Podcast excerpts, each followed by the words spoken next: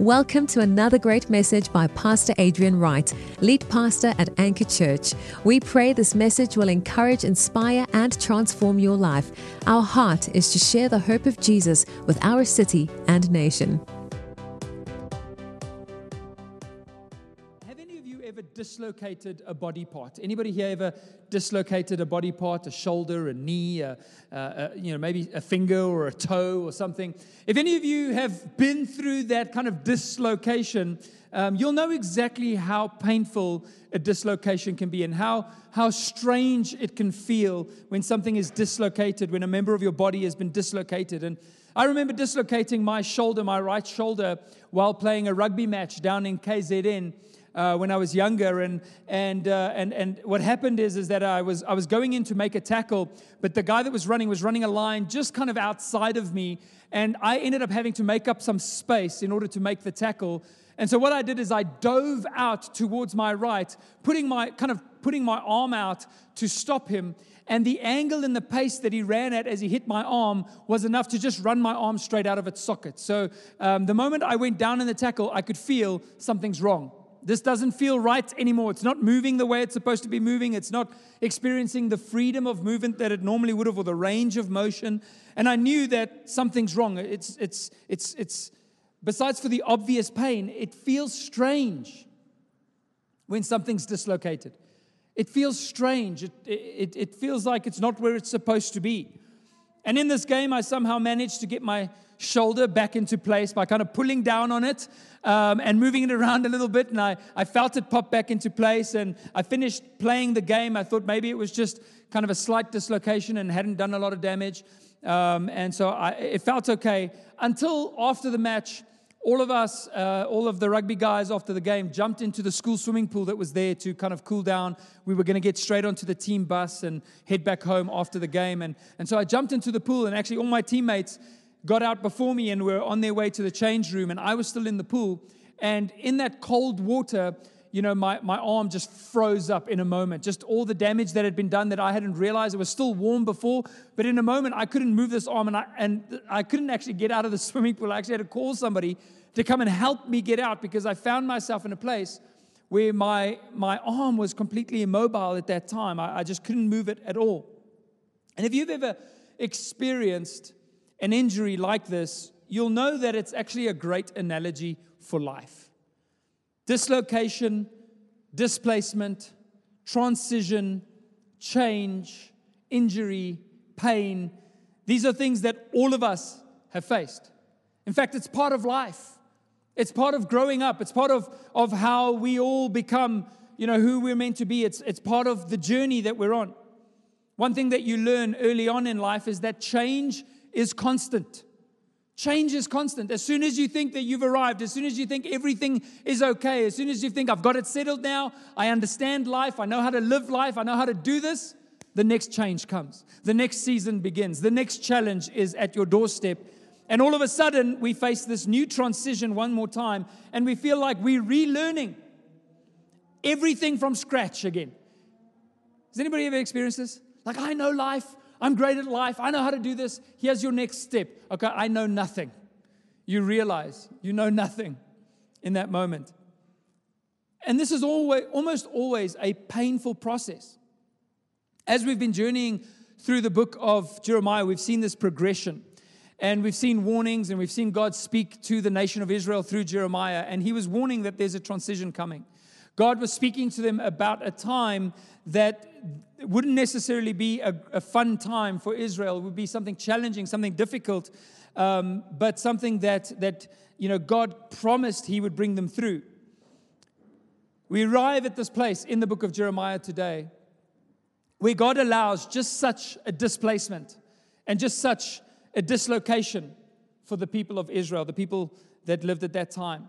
We mentioned last week that in the, the progression of the story, Babylon, who was one of the great empires at the time, in fact, there, was a, there, was, there were two main empires battling for supremacy in the world at the time that the book of Jeremiah was written. It was the empire of Egypt, the nation of Egypt, and the nation of Babylon, and how they progressed and how they uh, took over nations and countries. And here we have, uh, in this race for supremacy, the armies of Babylon arrive in Jerusalem in 587 BC. And there's really no match for them. There's really no match for their armies. There's really no match for the power of this empire as they arrive. And we saw last week how people are running to and fro in Jerusalem, um, panicked because they are dangerously vulnerable, wondering what would happen to them. And all of a sudden, you know, they thought life was organized, life, they, they had their ways. They've just been through a great reform in Israel. They feel like things are going well, the economy is on the up, things are, are looking good. And all of a sudden, the enemy arrives. Babylon is at the doorstep. And their worst fears are re- realized when Babylon takes much of the people of Israel into captivity. They uproot them from the place that they were born, the home that they were given as the promise of God, the land that they lived in, the place that they grew up, where their identity was formed. And Babylon, the Babylonians, they take most of the people of Israel and march them thousands of kilometers, or a thousand kilometers to be exact, like a 1,200, just so you know, 700 miles, um, across the desert to the land of Babylon.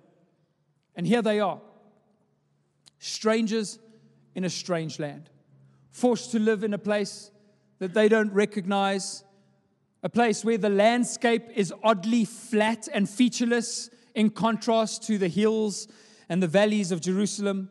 The language is incomprehensible. The customs are strange. The weather is different. The faces are unrecognizable and unrecognizing. They're strangers in a strange land.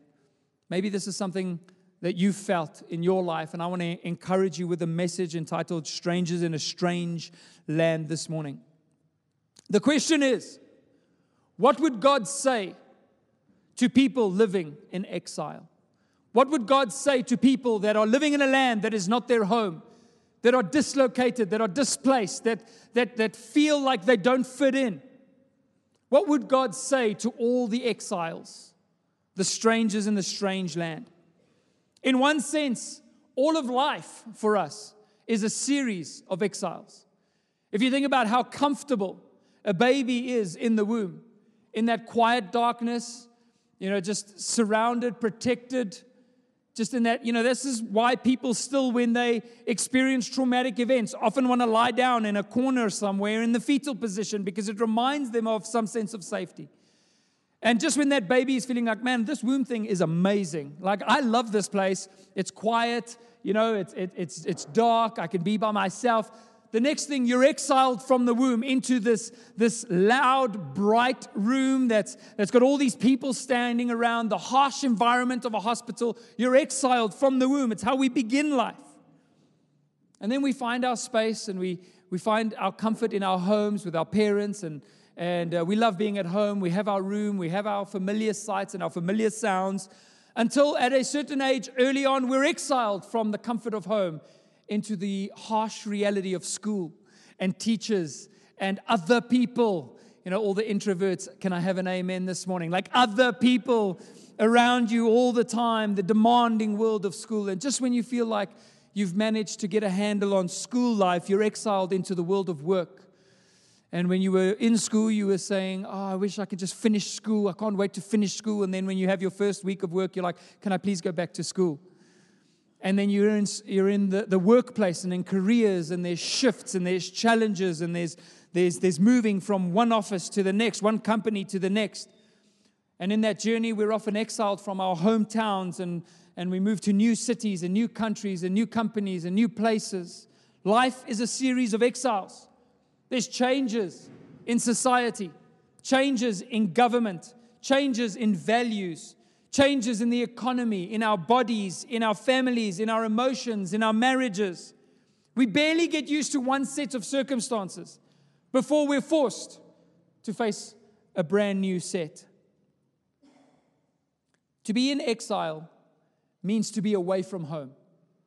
It means to be away from everything that makes up home for us the familiar sights and sounds, the things we're comfortable with, the people we love being with.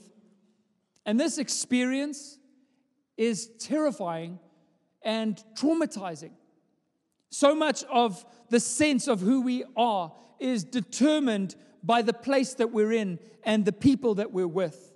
And when that changes, often violently and abruptly, we end up asking the question who are we? Who am I in this new season? When I was younger, when I was 21 years old, I started working for a church. And that church became my family, became my home. I led a youth ministry and I, and I had hundreds of young people. I had a team of 70 young adult leaders that were my personal friends. And I served with them for seven or eight years in this church, building this incredible community in this group. And then there came a time when, when I moved to a new church, and I remember feeling like I had my heart broken by my first girlfriend. I just, this just didn't feel right. And I'd gone from the office that I worked in and the people that I saw every day to sitting in this strange open plan office where everything felt different. And it was overwhelming, even though at that time I was sitting next to Will. I didn't know Will at the time. He wasn't my best friend yet at that time. He was just somebody that I didn't know. And I remember there was kind of like a screen up, and I saw people going around that screen. It was like my first day in the office, and I, and I wondered, I wonder what's behind that screen. I see people keep going there. But I didn't want to get up in front of everybody and go like, even though it so, seems so silly now, I didn't want to walk around and go, oh, it's the coffee station. And I should have known because they went in behind there without coffee and they came out with coffee. I should have known. But I felt displaced. I felt dislocated. And at least once a day for that first week or two, I would take some time out from sitting behind my desk and go to one of the kids' classes and I would just sit down there in the corner by myself. Nobody knew I was there. Such a sad picture. Just to be able to figure out who am I in this new space? Who am I here? What's left of me? Because I'd found so much of my identity in where I was before. Strangers in a strange land. We often are, as people, where we don't want to be. We're often forced to be where we don't want to be. And in that space, everything feels out of joint. And this is hard for us. When I got back to Joburg on the team bus, I went straight to go see a doctor. By that point, my arm was in a sling and I, I couldn't move it at all. And I went to go and see the doctor. And the doctor confirmed that my arm had gone back into its socket, that it had been replaced or that it moved back into the place it was supposed to be. But the process of dislocation had done damage. Ligaments had been stretched in the process. Muscles had been torn. Emotions, sorry, not emotions, emotions as well, but cartilage had been scraped in this process. And I was unable to function as freely as I did before. And that's exactly what life can feel like. The transition stretches us, it often tears some things, it scrapes at our emotions and our sense of self. What does God say to strangers in a strange land? Is there a chance this morning? Is there a chance that God could use the difficult process of dislocation and transition in order to open up new realities to us? Could God use moments like that? Could He be present in moments like that? Could He speak to us in moments like that? In the midst of the pain and the sense of alienation, could we experience a sense of freedom, a sense of hope? One thing that you learn the longer you live is that denying the reality of what you're going through really doesn't help us at all. It really isn't helpful to go, no, no, no, I'm fine. And we see this in the book of Jeremiah. It's one of the reasons why people didn't like Jeremiah because everybody was going, we're fine. Everything's fine. I'm fine. You're fine. We're all fine. Everything's good. And so much of our world stands on this some sort of self help philosophy that says, just convince yourself everything's fine and you'll be fine. Have you ever heard this? Just be positive. The power of your mind. Be positive, right? That's like me telling you, just be positive that it's not going to rain today. How many of you know it's not going to mean because you're positive about it, the fact that it's not going to rain, that somehow the clouds are going to go, you know what? Those people are positive this morning. We're out of here, right? Positivity doesn't change the weather. Yes, it helps how we deal with that, and we're not saying positivity is a negative thing. But it can be a deceitful thing as long as you're denying what you're actually going through. So we're not just here to say, hey, just be positive, everything's looking great. We're not here to say, deny the problems that you have the emotions that you're experiencing. the pain that you may have in your heart right now. We believe that it is entirely possible through a relationship with God to be honest about your problems and still be filled with a sense of hope. Because God is present with you in the midst of your problems. That's what Jeremiah understood. So he was honest. He said, God, this sucks. I hate this. This is not what I want. This is not how I thought it was going to turn out. At one point, he outright is angry with God and he says, You're nothing, God. You're, you're, you're a mirage. You promised that you were going to fulfill me, and here I am. I arrive at this, uh, what's supposed to be an oasis, and instead, nothing. He was angry. We've all had those moments. We don't have to lie about them. We don't have to pretend about what we're going through and pretend like it doesn't exist. This kind of thinking has even developed within some Christian circles, and you may have even heard some pastors kind of preach this kind of message that employs this approach, approach sometimes without realizing. It's a false theology that develops. And they seem to posit that faith means pretending that, that hardship, that the exile, that the pain, that what you're feeling somehow doesn't exist. And as long as you're doing that, then you've got faith. I've met some people that I can see that they are that they're physically sick. Like they just have flu or whatever, and I'm like, oh shame, you're sick. No, I'm not sick. I'm healed in Jesus' name. Stop being weird. You're sick. You're coughing on me. You don't have to pretend like you're not sick in order to trust that God can heal you. We believe God can heal you and wants to heal you, but you are allowed to say, I'm sick. And people have developed this very weird theology where they say, no, if you just proclaim the truth of my healing, then it will somehow come. But if you say the wrong word, if you accidentally go, oh, I'm feeling sick this morning, that's it. That word that you just spoke is more powerful than the blood of Jesus and everything he did on the cross. So sorry, now you're going to be sick. It's not an honest theology. It's denial, and it's not what Jesus did when he lived. When Jesus was on earth, he operated by the truth. This is, what he, this is how he related. He, he didn't deny the real issues that people had. He sympathized. He wept. He counseled, but he also pointed them to the reality of a loving God who was involved and could do the miraculous. The Bible says that God is close to the brokenhearted, He cares, He's compassionate.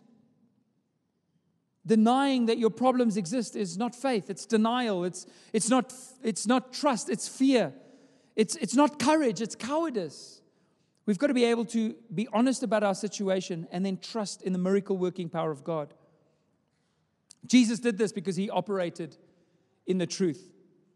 But people often find themselves, you know, in order to encourage them in this kind of problem denying space, they, they, they find themselves prophets and preachers that will share these messages with them, these promises of a quick fix, get rich, one stop solution. And we kind of do this within a smorgasbord of different counselors, like everybody from like Oprah to Dr. Phil to I don't know, Dr. Oz, to any other doctor, to Ellen, to, oh, and then TD Jakes and this pastor and that pastor. And we take it all on board and we go, oh, just this positive thing that we're building. And we think if I, if I can listen to all these people, it will give me a quick fix. I don't have to go through the journey. I don't have to be faithful to the process. I don't have to actually trust in a relationship with Jesus, I can just fix this quickly without a journey, without a process. Israel, when they were in exile, they were exactly like us. We often think that they're so far removed, but what we find out as we go through the scriptures is that people are pretty much people, no matter what era or age they lived in. And so the people of Israel, they do exactly the same. When the Babylonians conquered Jerusalem, the first thing to know is they didn't take everyone. So they actually left some people behind. They actually left some people behind in Jerusalem, but they took the cream of the crop. They took the best leaders, the best artisans, the best uh, political leaders and religious leaders, and, and uh, the most talented people, the best businessmen, merchants, and they removed all of those people of influence, all of the people of leadership, leaving the rest of the people behind without leaders causing them to become submissive to the invaders. There was nobody to rally the cause against Babylon. Interestingly enough, though, Jeremiah gets left behind because he was not important to the king. The king had said he's not allowed to speak in public. He was not allowed to be seen. He was not allowed to have influence over people. They didn't like him. And for years, Jeremiah complained about this. Have you ever been through those moments in life when you complain about something and complain about something and complain about something? Until one day you look back and you go, Oh my gosh, God, I kept asking you to change that thing. But actually, what you were doing is you were protecting me. And if I could go back now, I wouldn't change a single thing because this is why this happened. And so Jeremiah's like, God, why does everybody hate me?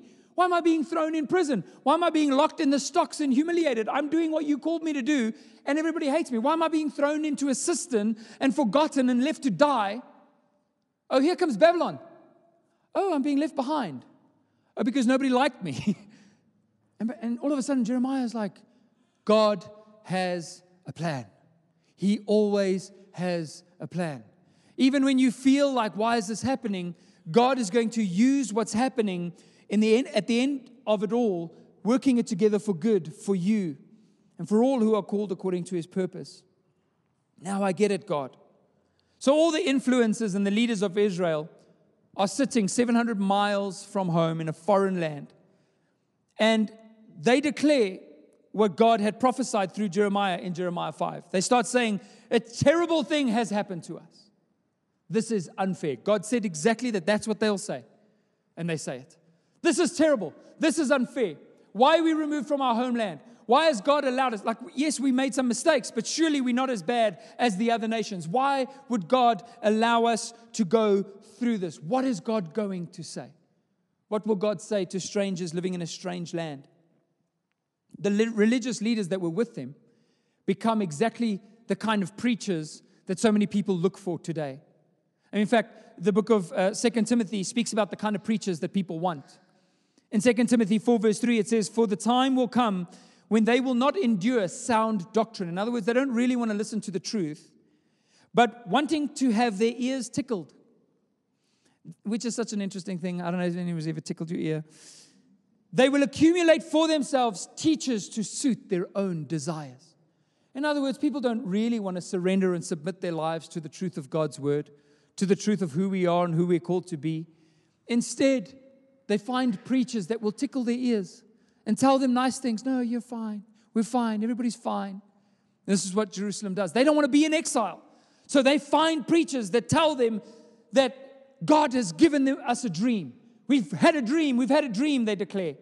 This is all unfair, and God recognizes that it's unfair, and He immediately wants to rescue you and take you out of exile, return you back to Jerusalem. Don't worry, everybody. God's about to get you out.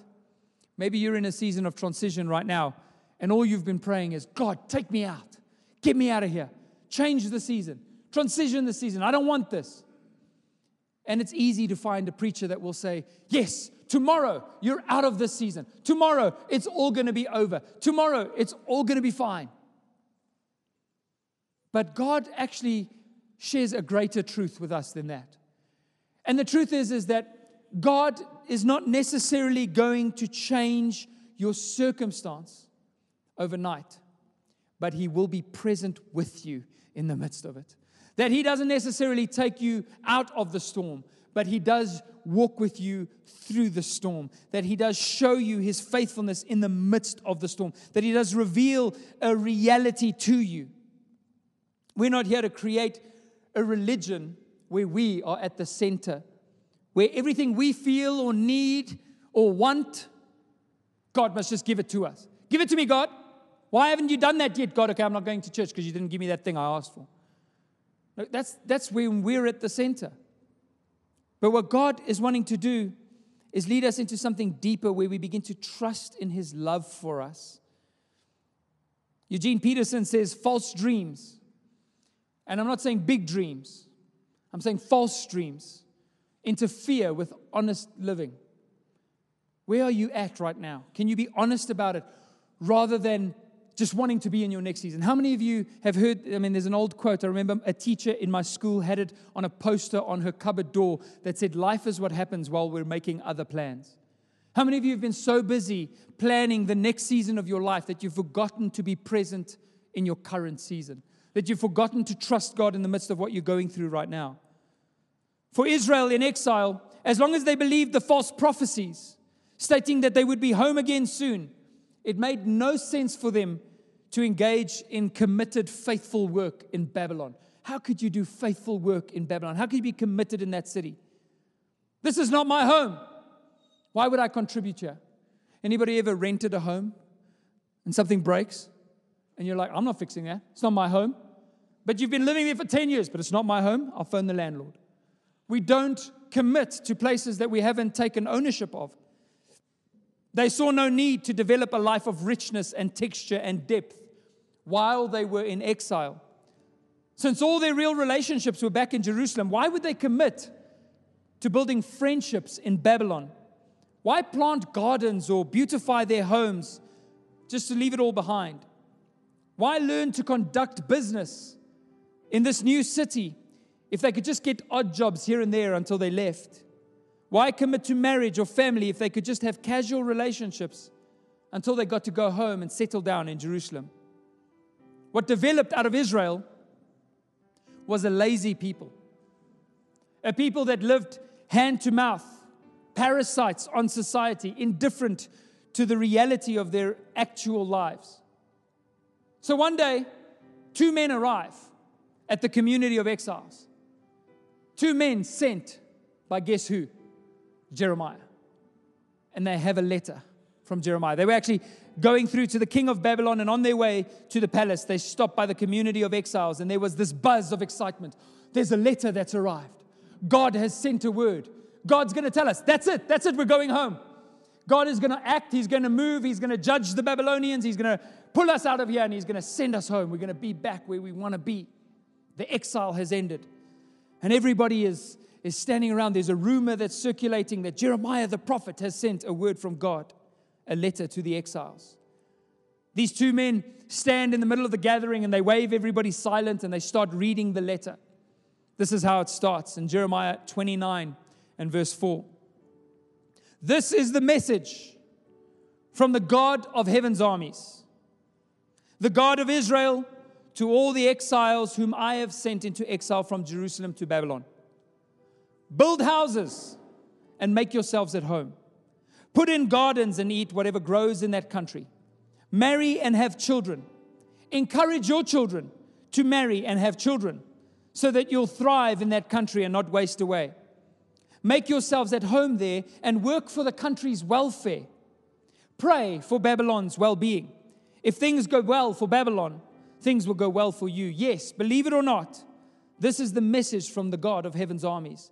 Israel's God. Don't let all those so called preachers and know it alls who are all, who are all over the place there take you in with their lies. Don't pay any attention to the fantasies they keep coming up with to please you. They're a bunch of liars preaching lies and claiming I sent them. I never sent them. Believe me, says the Lord. And then the scripture that how many of us have quoted? How many of us have tweeted? How many of us have Instagrammed without even knowing the context? For I know the plans I have for you, declares the Lord plans to prosper you and not to harm you, to give you a hope and a future. We love that verse. We hate exile. The problem is that verse came in the context, in the midst of dislocation, displacement, exile. How irritating must that message have been to the people of Israel at that time? How should we know what this feels like if we weren't there? But you have been there. You've been there in your own life. God, take this away from me. God, take me out of this. God, give me a new season. God, I don't want to be single. God, I don't want to be married. God, I want to be a better job. God, this job is too hard. And so on we go. And sometimes God sends a word to us. And He says to us, I'm not going to take you out because I'm doing something in this space that you're in. Stop trying to escape the reality that you're in and instead embrace it. build, plant, marry, pray, commit. I have plans for you. Sometimes the further we are from home, the closer we are to God. The further we are from home, the closer we are to God. I've learned a million times more in my own life about the love and the grace and the faithfulness of God in seasons of exile than in seasons of comfort. Jeremiah's letter ultimately says, Quit sitting around and feeling sorry for yourselves. The aim of a person of faith is not to live as comfortably as possible, but to live as deeply and thoroughly as possible. And the only place that you have to be human is right here, right now. The only opportunity you'll ever have to live by faith is in the circumstances that you are in this very day. The house you live in, the job you've been given, the weather conditions that prevail at the moment. This may not be your favorite place, Anchor Church. I hope Anchor Church is your favorite place, but the community. This may not be your favorite season that you're in right now, but it's a place. It's as good a place as any. Why not dig some foundations, construct something, develop your environment? You might not enjoy the season, but you can learn what grows well in this season. Plant gardens and eat of what grows. These might not be the people you'd want to hang out with, but you cannot be the person God intends for you to be if you're separating yourself constantly from others. Why not make friends, have meals, lean in to the community? This might not be the city that you are from, but why not work for the peace and the well being of this city? Pray for it to see God's will being done there. Sometimes the question we need to ask ourselves is not how can I live my best life, but how can I live my best life here, right now, in this moment? If this is what it means to be human and alive, then that's what I'm going to do. And we can do this because God is not just the God of Jerusalem, He's the God of Babylon. He's not just the God of the mountaintops and the, you know, the, the exuberation of, of success. He's the God of the valley. He's the God of the difficulty. He's still God. Though I walk through the valley of the shadow of death, you are with me. He's the God in Assyria. He's the God in every place. He's the God of Joburg, and He is God with us. Second Corinthians 12 8. We see this in a New Testament context. Three times Paul says, I pleaded with the Lord about this, that it should leave me. But he said to me, My grace is sufficient for you, for my power is made perfect in your weakness. Therefore, I will boast all the more gladly of my weaknesses, so that the power of Christ may rest upon me. For the sake of Christ, then, I am content with weaknesses, insults, hardships persecutions, and calamities. For when I am weak, by God's grace, then I am strong. Philippians 4:10 he says not that I am speaking of being in need for I have learned in whatever situation I am to be content. I know how to be brought low and I know how to abound. In any and every circumstance I've learned the secret of facing plenty and hunger, abundance and need. And here once more another scripture that we quote without the context. I can do all things through Christ who strengthens me. He's speaking about being content no matter what you're going through. And that's the key to our hope this morning. The truth is is that no matter how our circumstances change, God remains the same. His promise stands. He loves you. He cares for you. Jeremiah 29 11, I know the plans that I have for you, declares the Lord, plans to prosper you and not to harm you, to give you a hope and a future. I want to tell you this morning that whatever season you're in, whatever transition you're facing now or in the future, God is never going to leave you nor forsake you. He's never going to abandon you. When you pray, He'll hear you. When you come looking for Him, you'll find Him. Some reject this message, like those three prophets that arose. They send a letter back home to Israel We read about it here in verse in chapter 29, verse 27. He says, "So why haven't you done anything about muzzling?" This is a letter to the high priest, muzzling Jeremiah of Anathoth, who's going around posing as a prophet. He's gone so far as to write to us in Babylon. It's going to be a long exile. So build houses and make yourselves at home, plant gardens and prepare Babylonian recipes. But most of the exiles that were there, like most of you today, they heard the word of God when it was preached. They settled down and they found out what it meant to be God's people in the place that they didn't want to be. Can you discover in your life what it means to be a child of God, to be a, a person that belongs to God in the place that you don't want to be? The result was that it became the most creative period in the entire sweep of Hebrew history. They didn't lose their identity, they discovered it. They didn't lose their faith, they found it. They learned how to pray in deeper ways than ever before. They found themselves reading the scriptures again, understanding it, meditating on God's word, rediscovering the incredible riches of scripture. They learned that God was not dependent on a place or a season. And what they found was not survival, but abundant life not relegated to the margins of God's will, but right in the center of it.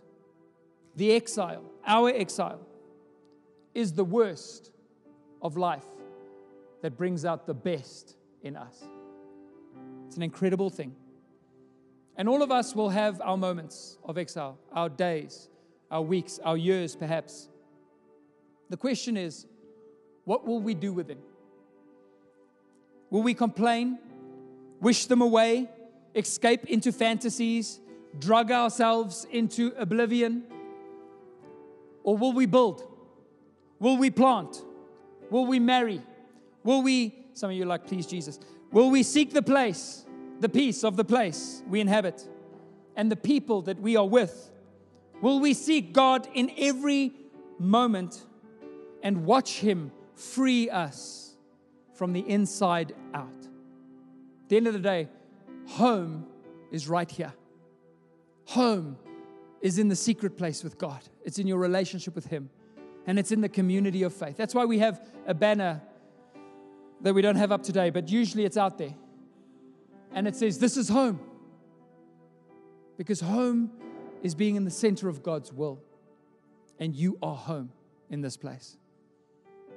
Let's build, let's plant, let's commit Let's marry. Let's find out what it means to be a people of God in the midst of exile. Amen. Amen. Won't you stand with me this morning as we pray?